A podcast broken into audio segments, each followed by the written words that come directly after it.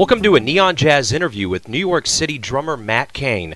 During our interview, Matt talked about his start in Hannibal, Missouri, his years of playing in Kansas City at the Mutual Musicians Foundation, and with legends like Ida McBeth and Sonny Kenner, along with his stops along the way in a storied jazz bio, and the one musician he would love to meet, as well as many more surprises. Dig it. Hey, Joe, how you doing? Hey, good, man. How are you? Oh, things are great.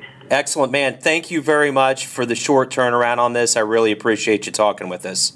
Oh, it's, hey, the, the pleasure's all mine. Thanks Excellent. For thinking about me for it. Oh, absolutely. I love Suit Up, man. I just played a track off your album last night on our show, and uh, oh, cool. Delighted to hear a Hannibal, Missouri native going to the bright lights in New York City. So I wanted to just kind of talk to you about your life and what's going on in New York.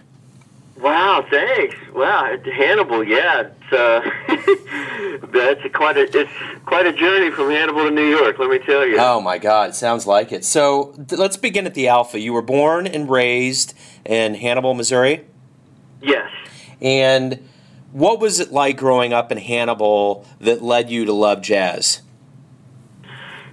well, first of all, um, Hannibal was a place where you could dream um, wide open.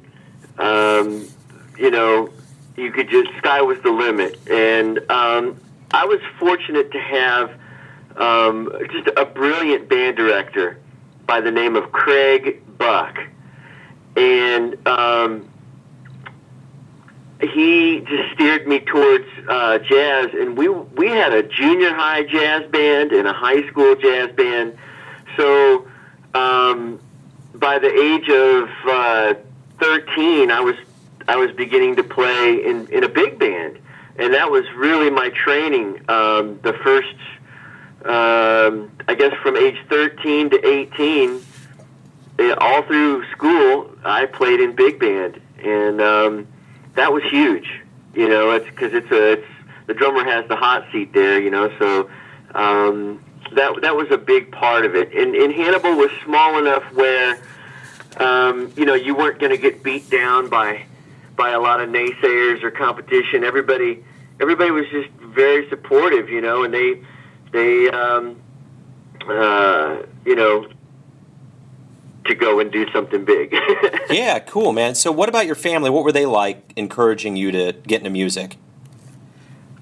The first drummer I ever saw was was my cousin. Um, his name is Mike Leonard. Um, he ended up being the band director at Blue Springs, and then later on, I think he was at, um, oh gosh, one of the Shawnee schools, or somewhere down around there. I have to clarify that, but anyway, he um, he majored in percussion. So my the whole time I was growing up, he was quite a bit older than me by about 15 years, um, maybe even 20 years. But uh, the whole time I was growing up, the the family knew well if, if cousin Mike could major in percussion, well then so can Matt, you know, and um, that was huge. But maybe even more importantly than that was my father. He um, when I was six years old and I and I first started getting interested in the drums, he brought home a Buddy Rich and Gene Krupa drum battle album. Yeah, yeah. and although I didn't understand, you know, what they were doing, I listened to it a lot, and um, it was it was um, that was kind of the beginning. He brought home records all the time. I think he figured, you know. Um, he knew that I was going to listen to rock and roll, um, but he wanted me to be aware that there was a much classier music out there, right? Which was jazz. Um, he wasn't a jazz aficionado, um, anything like that, but he knew that you know he wanted me to be aware of that. So um, you know he'd bring home Mingus records, Miles you know, I think he would read downbeat and see the names and then go to the record store and just buy them without even knowing who they were. Very cool. Well, yeah. Well, that's the Bible, man. I mean, if you're going to go off anything, that's where you that's where you go off of. Um, yeah. So, let's talk about Kansas City. We're, you know, we're based in Kansas City. You have some big names you uh, learned under Lori Tucker, Ida McBeth, Mike Metheny, Sonny Kenner, McFadden Brothers, uh, Ahmad, and Karrin Allyson. What was it like to get your teeth cut prior to going to New York City with musicians of that caliber and the Kansas City scene? It was, um, gosh, it, it, you know, it was kind of like the the the.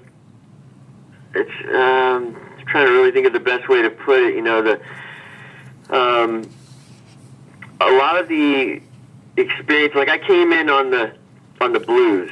That was something I was familiar with. So when I first started playing with Lori, um, you know, that's where I learned a lot about the blues and R and B. Um, and then later I played with Ida, and that was kind of the next kind of the next level of that. Ida was working very steady um, at the time, and um, you know I was going to UMKC, and the um, probably the key part of it all though was was the the foundation, the Mutual Musicians Foundation. That was that was a place where um, you know the first time I went there they ran me off, and uh, uh, I didn't go back until I was really confident about what I was doing, and um, just being accepted into the fold at the foundation, and to, to go there and sit in and play till 8 a.m. Um, on Saturday nights was was huge, and it just um, you know just just climbing. I, I hate to call it climbing the ladder, but I always wanted to play with the best musicians possible. I mean, that's the only way to improve is to surround yourself with people that are on your level or above.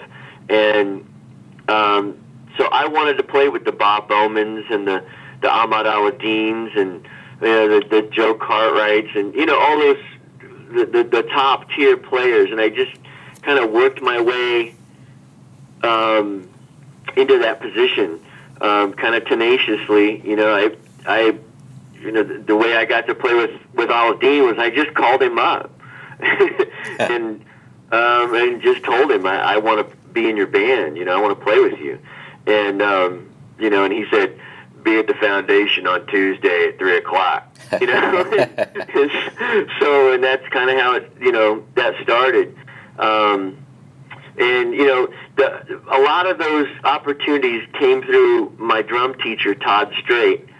Um, who was my absolute drum idol for for my formative years in Kansas City. I mean, he, you know, making the jump from Hannibal to Kansas City was a very daunting task. It was tough. I mean, I had a lot of bad habits ingrained. I played very loud and you know, I had been, you know, just because I didn't have a teacher, a drum teacher in, in Hannibal. So Todd Strait was kind of I mean, he just he helped me understand, um, you know, just just how to play the drums. And so when when I started getting uh, solid enough, he started calling me to sub for him with Karrin, uh, with Mike Metheny or Gary Sivils, with Interstring. Mm-hmm. Uh, I was one of the few drummers that that um, you know they they would call to play with Interstring um, which was huge for me. I was the first time I played with Interstring was like the, the top of the top, you know, and uh, that was the same way with the Sons of Brazil. I would sub for Doug Auwarter, um, you know, playing with Karrin, uh, you know, subbing for Todd, um, and she's she was very demanding. Um, you know, you know, expected um, world class level, you know, playing um, so, and then, in my opinion, the, the the really the top of the top was was being in Alaadeen's band because, I mean, I love all the other musicians in town, but Alaadeen was about something um, greater, in my opinion. His compositions, you know, he was he was he was in my he was one of the few people in town, if maybe the only, that was doing original material that had one foot firmly rooted in, in the Kansas City jazz tradition of, of the blues and the modern blues, and then the other foot in the future. Yeah. Um, and at a certain point, I was I didn't want to play. Um, I felt that, that that I would grow the most playing original music, and um, I felt that my personality came out the most um, playing original music. Um, and I just had such great respect for Alaadeen that um, you know that that was that was the top right there for me uh, because he didn't just go out and play for money. It was not about money for Alaadeen. It was it was about um, you know it was spiritual. There was no joking around on the bandstand. There was no bullshit. You know, if you if you showed up in jeans, you weren't allowed on the bandstand. It was it was dignified. You were treated like a grown man, and um, you know that was that was huge. That was huge. I could go on all day about that. You know, uh, um, but but yeah, that's that's kind of what it was like. It was just kind of making your way um, through the scene. Uh, you know, uh, trying to find just just ways to um, surround yourself with, you know, the, the, the players that were gonna you were gonna improve the most. You know, it's interesting. I uh, just read an article in the Kansas City Star on Alaadeen uh, after he passed his widow, and it, talked about the love that they had, and it was a totally uh, inspiring article, and I think it really spoke to the kind of character that he had and the kind of musician and individual he was. So it's interesting you bring him up so uh, sparklingly because this article was really moving, and I actually hadn't had him on the show before, and I uh, grabbed a track and put it on there and spoke about him, and it was it was kind of cool. So. Um, yeah, he's um, you know surprisingly, I think probably because he wasn't out and about playing a lot around Kansas City um, as much as he could have. He was maybe a little bit slept on. Yeah. You know? And and and they always say that when a person passes away, well, that's when we all discover them. You know, but um, I think the musicians in town really knew it, and um, you know, Alaadeen wasn't the guy that that um, as a person, he he said very few words. You know, sometimes if any. He didn't have to speak much, and it was the same way with his playing. You know, he wasn't the guy that was going to barrage you with notes. You know, he was the, he and he wasn't going to play. You know, twenty choruses. You know, he he, kind of he said what he wanted to say, and I think um, you know. Um, you, you didn't go hear Alaadeen's band if you wanted to hear um, technical, you know, stunning virtuosity. Um, it was more of a spiritual thing, in my opinion, and and he was so dedicated to, to not just jazz but Kansas City yeah. jazz. You know, I mean that meant a lot to him. And you know, one story that really sums it up for me is we did a record called "Time Through the Ages" in 1990 five or six. I think it was ninety six, and um, we did a take, the very first take of the session, and I was overplaying. Everybody was overplaying, ex- except him, of course. You know, here we were, a bunch of young guys. Um, you know, just maybe a third his age, and we were probably in our minds thinking, "Oh, we're gonna, you know, this is our first record. We're gonna kick ass," you know. Yeah. And anyway, after the take, he stopped the band and he just said, "Terrible, terrible." he, he, he said he and the, the the the thing he said that really stuck with me. He said, "I'm not doing this for me. I'm doing it for you." And it went over my head at the time, but now that I'm you know 42 and I, I lead my own band and and I teach, you know um, not so much for money, but but for a more spiritual purpose. That was the spiritual intent behind Alaadeen as as a person. He knew the music didn't belong to him, and he knew that it it was greater than all of us. Um, so he felt an obligation to further it, Yeah. and and to do that through us, you know, which was incredibly selfless. Every other band in town, it was you know get the best player you can, and a player that can really wow people, and and you know, and it was more of that vibe, in my opinion, uh, with with many bands, not everyone, but um, you know, and let's go out and play as many gigs as we can and make as much money as we can, and almost as if to let, let's pimp ourselves, you know. Yeah, sure. And and, and Alaadeen was really, I mean, when he said that, you know, he's like, I'm doing this for you. This isn't for me. Um, you know, it, it, it that says it all. Yeah. You know, it Absolutely. really does. It really, really does. And, and the older I get, and more experienced I get, you know, jazz is a. I'm sorry, but you just can't teach it in schools. You Yeah. know, It- it's learned at places like the foundation. You know, um, and that really I, I consider the, that foundation. And he and Alaadeen was a was a big champion of, of the foundation. You know, um, that's where Bird and Diz had met. That's where all the history had happened Yeah. and and and even deeper on a racial level, you know, um, they they could have kept it the Black Musicians Union, but they didn't. Yeah. They they broke down the barrier and called it the Mutual Musicians Foundation, and um, people told me, "Oh man, Alaadeen's not going to hire you, man. You got to be black." And uh, um, you know, I heard that from a lot of people, and before I called him, and I was like, "Nah, I'm going to try anyway." You know, and and he wasn't about that, you know, and there was. Believe me, I'm sure he took he took some shit for hiring a white drummer. Yeah. You know, um, and uh, you know, but but that just it's, I mean, you know, that that just goes to show he could have, you know, he could have uh, hired a lot of other people. Yeah. Um, but so that's that's what he was really about, you know. And it just now that I'm older, uh, I wish I would have seen it then. You know, I was just 25 years old and wanting to to go out and, and you know whip the world and whatnot. You know, but Yeah. uh, you know, um, and, and and the last time I saw him was in 2004.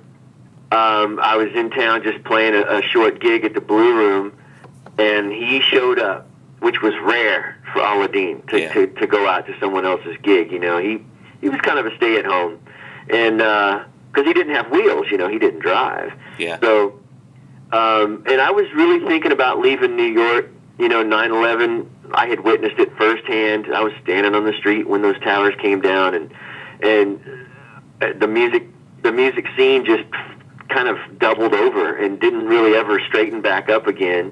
And I was thinking about leaving New York, and I told Alaadeen this, and uh, he just said, uh, you know, he said, "You're doing the right thing." He said, "You might not, you might not know it now, but just, just keep doing what you're doing." You know, and I took that to mean that it's a lifelong study. You know, we all go through periods where maybe we're we're not playing what we want to be playing or, or whatever. You know, but you just keep going. So I stayed. You know, and I'm and I'm glad I did. That's the perfect segue. When you think about the jazz trajectory or the great jazz story, you know, Midwest to Kansas City to New York, what's it like to live that kind of jazz dream? Um, you know, it's um, it's it, you, you constantly must define the why. Constantly. Um, when you're on the subway with your little travel kit and it's 110 degrees down there and you're sweating and and you have to you have to lug your drum set on a cart up and down the subway stairs because you can't afford a cab. Well, because a cab won't pick you up because they see you with all that shit and they just keep on going. Yeah. So, I mean, when you're in the middle of that and you're lugging your drums up the, the subway stairs and your arms are hurting and, you know, moments like that, uh, you know, you have to, you have to really dig deep and, and, and define the why. And the, the why is, um, you know, I came to New York to um, be around all the best players in the world, and to you know, it's it's always ever since I was just a little kid, like 12 years old, the question was, how can I get better? And that, just that one question um, carried me to Kansas City, and man, you know, when I got to Kansas City, it was like, oh my God, how am I going to do this?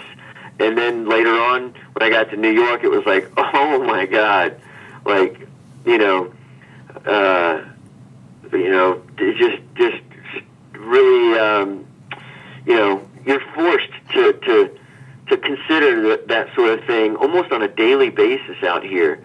Um, traffic jams, um, rudeness, um, you know, just just uh, uh, super high cost of living, um, logistics.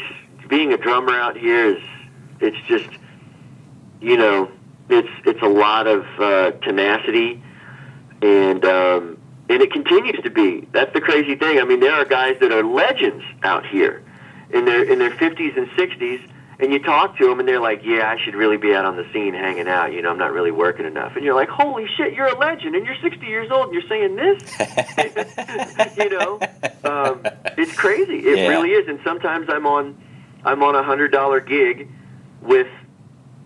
I mean, legends like Steve LaSpina and Vic Juris, you know, um, and you're doing like a, a hundred dollar hit somewhere with them, and and you you're you just sitting here like, wow, you know, and it keeps it.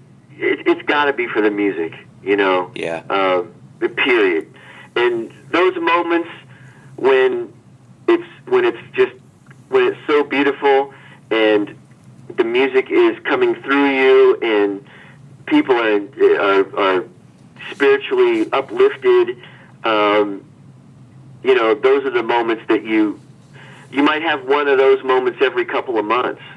Yeah. Maybe you might not even have it once every six months. And then somehow that'll sustain you until the next great moment. And, um, um, you know, it almost makes it more difficult because when you have one of those great moments, well, then you want to top that. yeah, absolutely.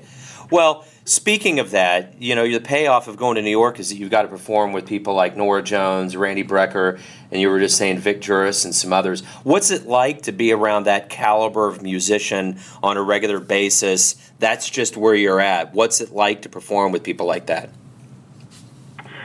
Um, you get all nervous at first, and then when you look them in the eye, you realize, well, they're they're they're just like you. Um, one thing I I have really had to learn out here is that I never put anybody above me in in a personal sense. You know, I mean, if if uh, you know if there's a giant storm and the lights go out and my lights go out, well, their, theirs are out too. Or you know what I mean? And, uh, they got to take their pants down to, to use the toilet just like me. Yeah. So, so uh, I keep that firmly in mind, you know. Um, but uh, when the music starts, you know where that caliber. You feel it. You feel that caliber. You know, I mean, being in the studio with Brecker a couple of months ago, he was totally cool. Yeah, man, we're talking. We talked the tune down. The the take starts, and it's like driving a really nice car. Yeah. You know, uh, and when when you touch that gas, uh, you know where all that extra uh, octane is is coming from. You know, and and um, gosh, Vic Juris is just you know some of these people are are, are uh, you know just such great. They, they compose as they play, and it just it just really makes it easy, you know. And I could play any kind of music. Um, you know, Norah's more on like the country kind of country pop jazz kind of tip, you know, and and Vic is like on this like modern jazz Star Trek plane, you know, and and and but no matter what it is, if it's if it's really good, you just feel it immediately when you play with somebody like that. You just you feel that quality come through, and everything they do is you know, especially um, somebody I have to mention, Dave Stryker. Um, you know, I started working with him in my band, and uh, when he agreed to play with me, I was like, "Wow, okay, cool." And after the first gig, he was like, "Yeah, man, how come you haven't called me sooner?" And uh, listening to Dave um, is one thing, but when but playing with him, then you start to realize the depth of, of the man's talent and experience, and and just his, you know, he he came out here from Omaha, so he's got that tenacity. I think those of us who came out here from somewhere else and and we weren't jazz prodigies to begin with, you know. Yeah. Um, we've had to fight and scratch for everything Yeah. that we've got. And not not that not that the prodigies prodigies didn't, but you know, Hannibal, Missouri was was no jazz mecca, and and um, coming up from there to to New York was just a just a long, you know, you're just you're just in it for the, you know, you're just a big long, you know, 15 round heavyweight fight. It seems sometimes, and and Dave when when he, man, when he hits it, and you you're playing with him, you just feel this this power of focus and concentration and experience and um, you know he's amazing. He's truly amazing. Um, and you know it's one thing to hear somebody from the audience but but when you when you actually play with them it's like wow okay now now now I know. And Dave produced the CD as well um, and I learned so much from Dave in the four hours that it took to record that record. Yeah. Awesome. uh, cool. My God, I mean, this is a man that's just you know when you're on the road with Stanley Turrentine like he was for ten years, um, you learn, you know, uh, and, and Dave was Dave was one of the, the few guys that, that that really worked. I think with with um, with Jack McDuff, uh, he worked that Chitlin circuit and those, all those small places. So Dave knows. Dave can can play a house like almost like nobody I've ever seen. Yeah. You know, I mean, I've, you know, the punishment has to fit the crime, and this man, he can look at a room and size it up from moment to moment and know what to play, what tune to call, uh, how to how to pace his solo, how to even stand. I mean, he could stand a certain way and people respond. It's crazy, man. I've I've, I've never seen anything like it. You know, so. Um, um, you know, Dave Stryker is is just truly. I mean, you know, I don't think he gets enough credit on a international level. I think he's starting to, but he's just man. That guy is just uh, he's an ironclad made man of jazz guitar. You Right know, on. just it's just and, and the thing I like about Dave too, you know, me being from Missouri and Kansas City and, and uh, the the blues, you know, is kind of a common thread. Um, there too. You know that the uh, you know he's he's totally steeped in the blues, but you know he'll dip outside and play some some pretty some pretty hellacious modern harmony too. That you know he just there's really he's just got a full entire grasp on what he's doing and That's why cool. he's doing it. That's very cool. So let's say someone sits down and reads the li- reads the liner notes for a compilation album of yours, and you have to describe your projects and kind of your lineage to where you are now. How would you sum that up in a couple paragraphs to let somebody know where you've started and where you've come to now as far as projects are concerned? Um, I think I think um, as far as as far as all the if somebody were to put together a compilation of my my my career, recorded works and the gigs I've been on and and all that, um, you would you would hear in the early days you would hear somebody that um, has a lot of fire, um, but maybe occasionally gets burned. Yeah. or, or maybe maybe like may, maybe is a little uh, too strong.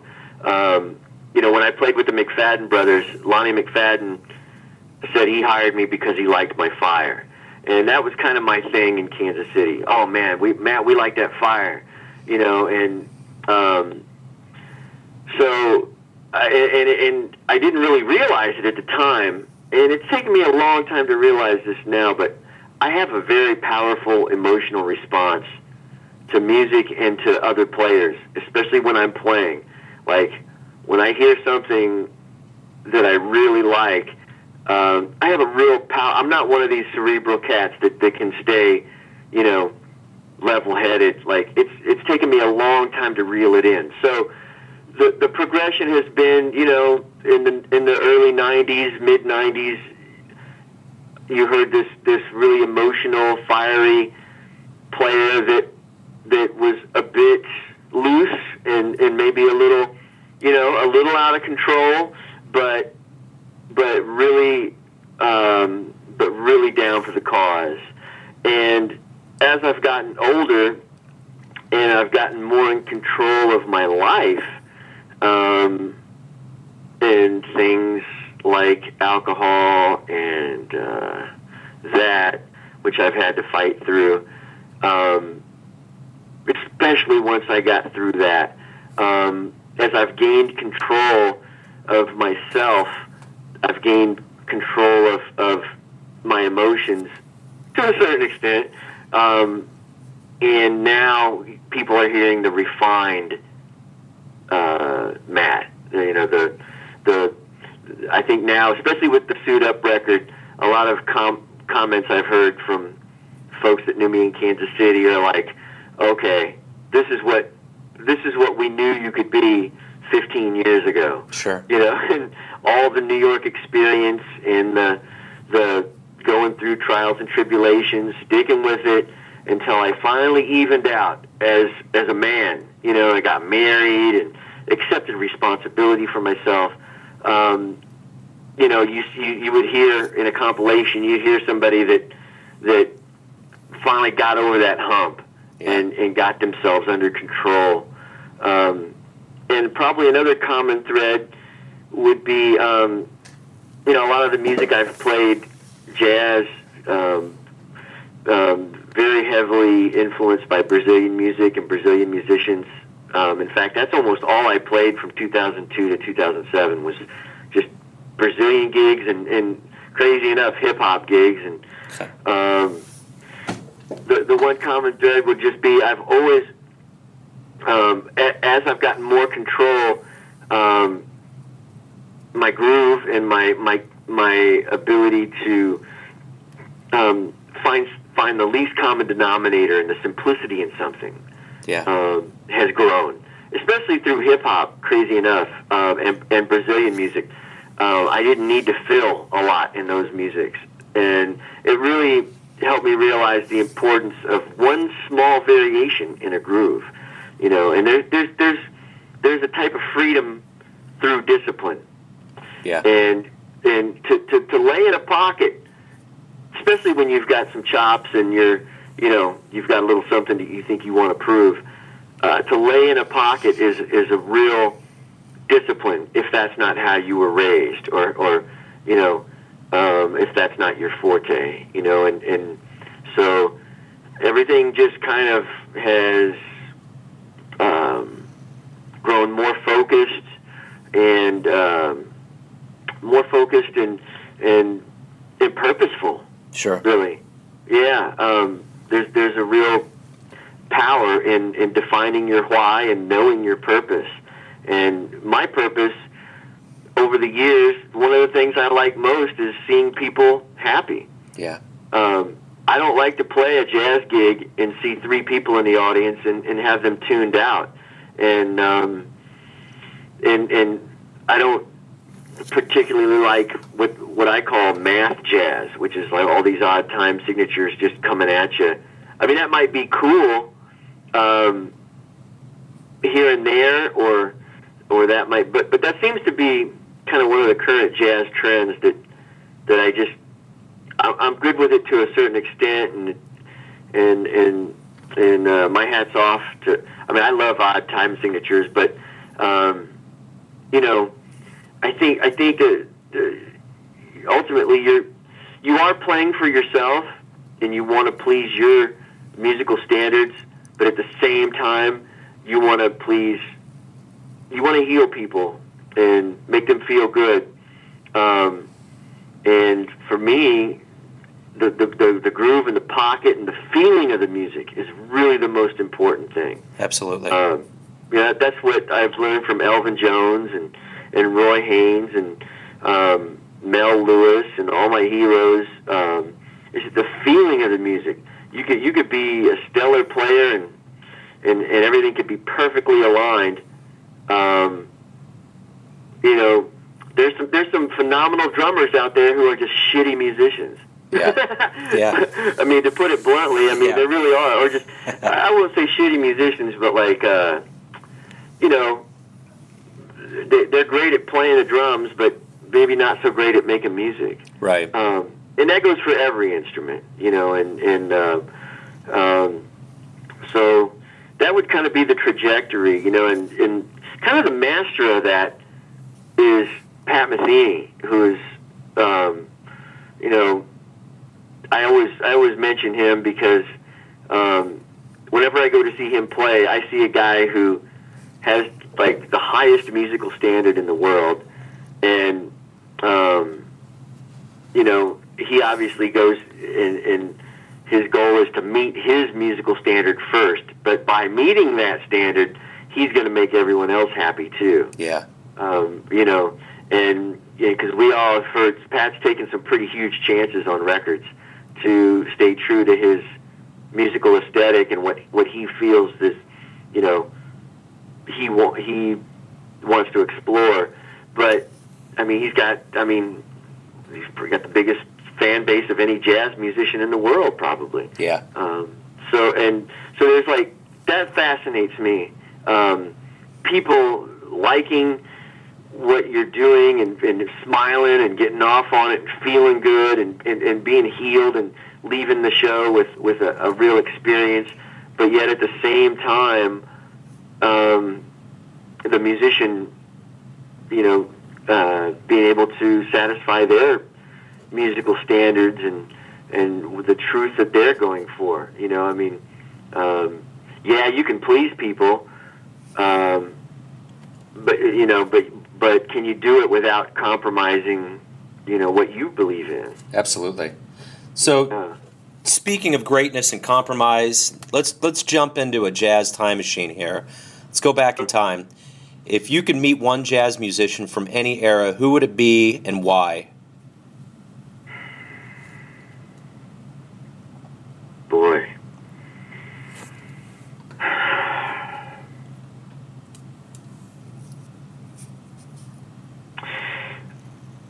It would have to be John Coltrane.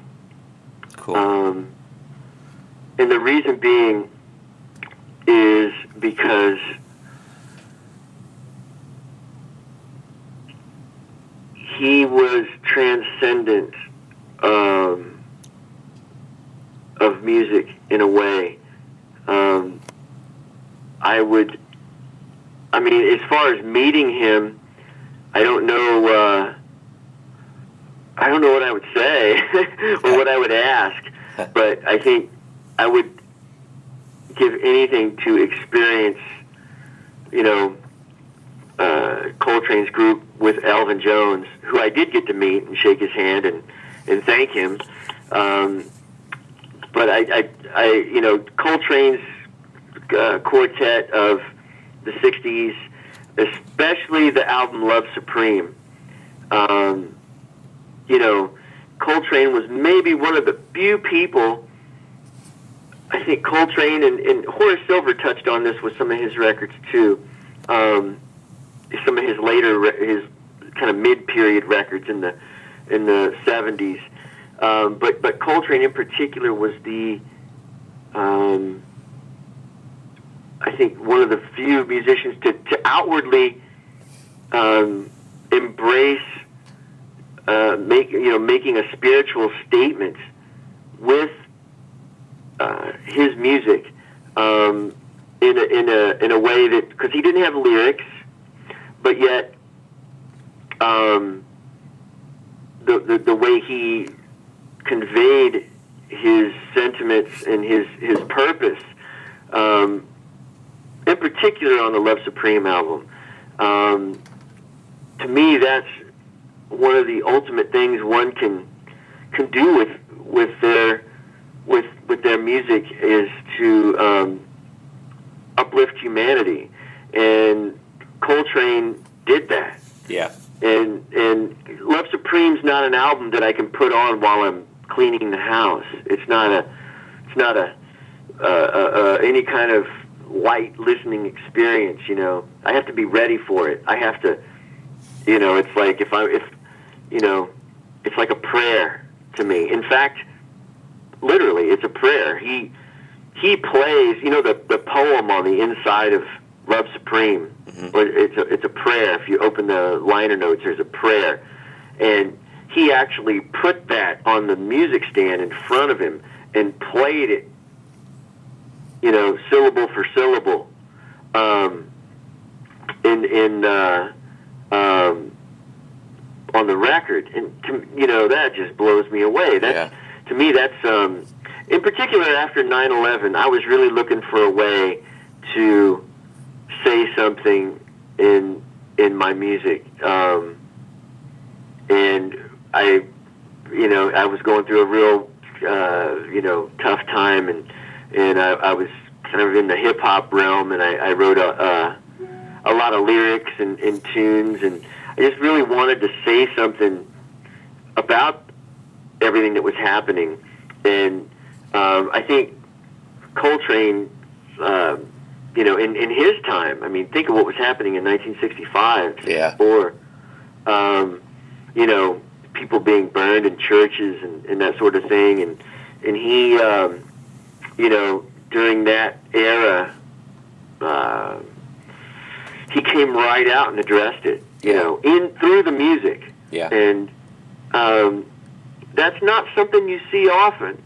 Uh, sometimes people say, "Oh, you shouldn't make political statements with music, or you shouldn't, you know, you got to be careful um, with that. You know, you can alienate people or whatever.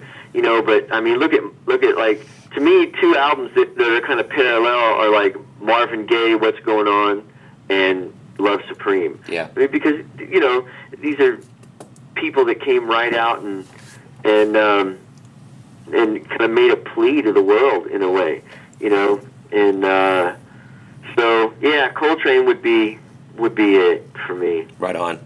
So the, the this interview, there was a lot of questions I had in between that you've answered here and there, and I'm getting right down to the end of the interview. My last question to kind of get to know who you are. What's the last song or album you listened to before our interview? The last album um, was an album. Um, last night it was uh, it's called Midnight Express by Jimmy Smith. Um, that was that was um, that was the last album uh, I was listening to. Um, I, I haven't heard any music yet today, so cool. Uh, that was last night.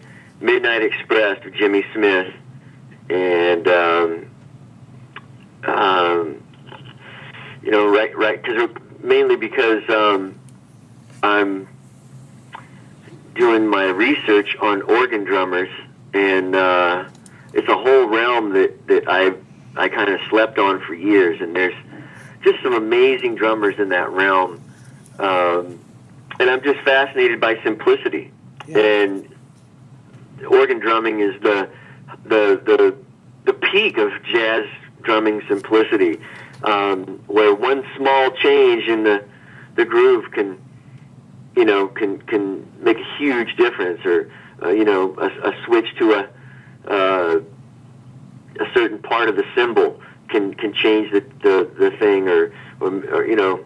Uh, and the drummer's name is Donald Bailey on that record. Mm-hmm. Um, he's played some fascinating beats, and uh, so um, I'm doing my homework, and and also I just enjoy. I just love organ. You know, just the, the more I listen to it, and the more I play with organ players, um, you know, that's a real special kind of uh, rhythm section relationship.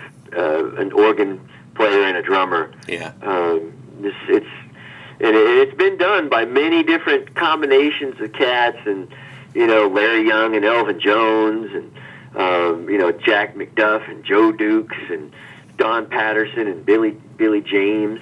Um, and I'm just now learning about this whole world. Um, because when I was coming up in the '80s, man, it was, you know, uh, that was those records just weren't out there in Hannibal, or even in Kansas City for that matter. You know, um, so uh, I didn't really know. Know, but there, there was there's a couple there's some really good organ players in Kansas City though. Everett DeVan and um, and he, he he used to work with a great drummer named Marvin Jones, I think was his name. But um, at the time, I didn't really appreciate that like I do now. Yeah. So so just uh, you know, and Jimmy Smith, my God, I mean, I I, I got to see Jimmy Smith once um, in like the late '90s. Uh, and just just a real feisty character, man, and and the organ is just it's a wild beast. It's a just a phenomenal instrument. I mean, really, really something. So uh, I'm I'm doing my my research and and uh, enjoying it. So that's that's what was spinning in the car. Midnight Express. Very cool. Well, man, no, go ahead. Um, I can't. I think that was. Oh, and, and and I was listening to it on the way home from a concert. I went to hear the Freddie Hendrix Quintet last night. And Cool. that was that was still kind of kind of in my ears uh, too. Great great quintet with um, Cecil Brooks III on drums. Sweet. Uh, just a phenomenal drummer, really a good guy, powerful drummer too. Absolutely. Uh, so uh, yeah, that's that was it was a fun night last night. Right on, man, Matt. This was this was wonderful, a refreshing interview. I really appreciate you taking your time out. My pleasure. Thanks again, Matt. Oh, Joe, hey, thank you, brother, man. I, I really appreciate it, man. Absolutely, man. Have a good day. Thanks for listening and tuning in to yet another Neon Jazz interview, where we give you a bit of insight into the finest players doing that jazz these days around the world and in Kansas City. And thanks to Matt for his time and insight into his craft. It was a good one. If you want to hear more interviews, go to Famous Interviews with Joe Dimino on the iTunes Store, or you can visit all things Neon Jazz at the neonjazz.blogspot.com. Until next time, enjoy the music, my friends.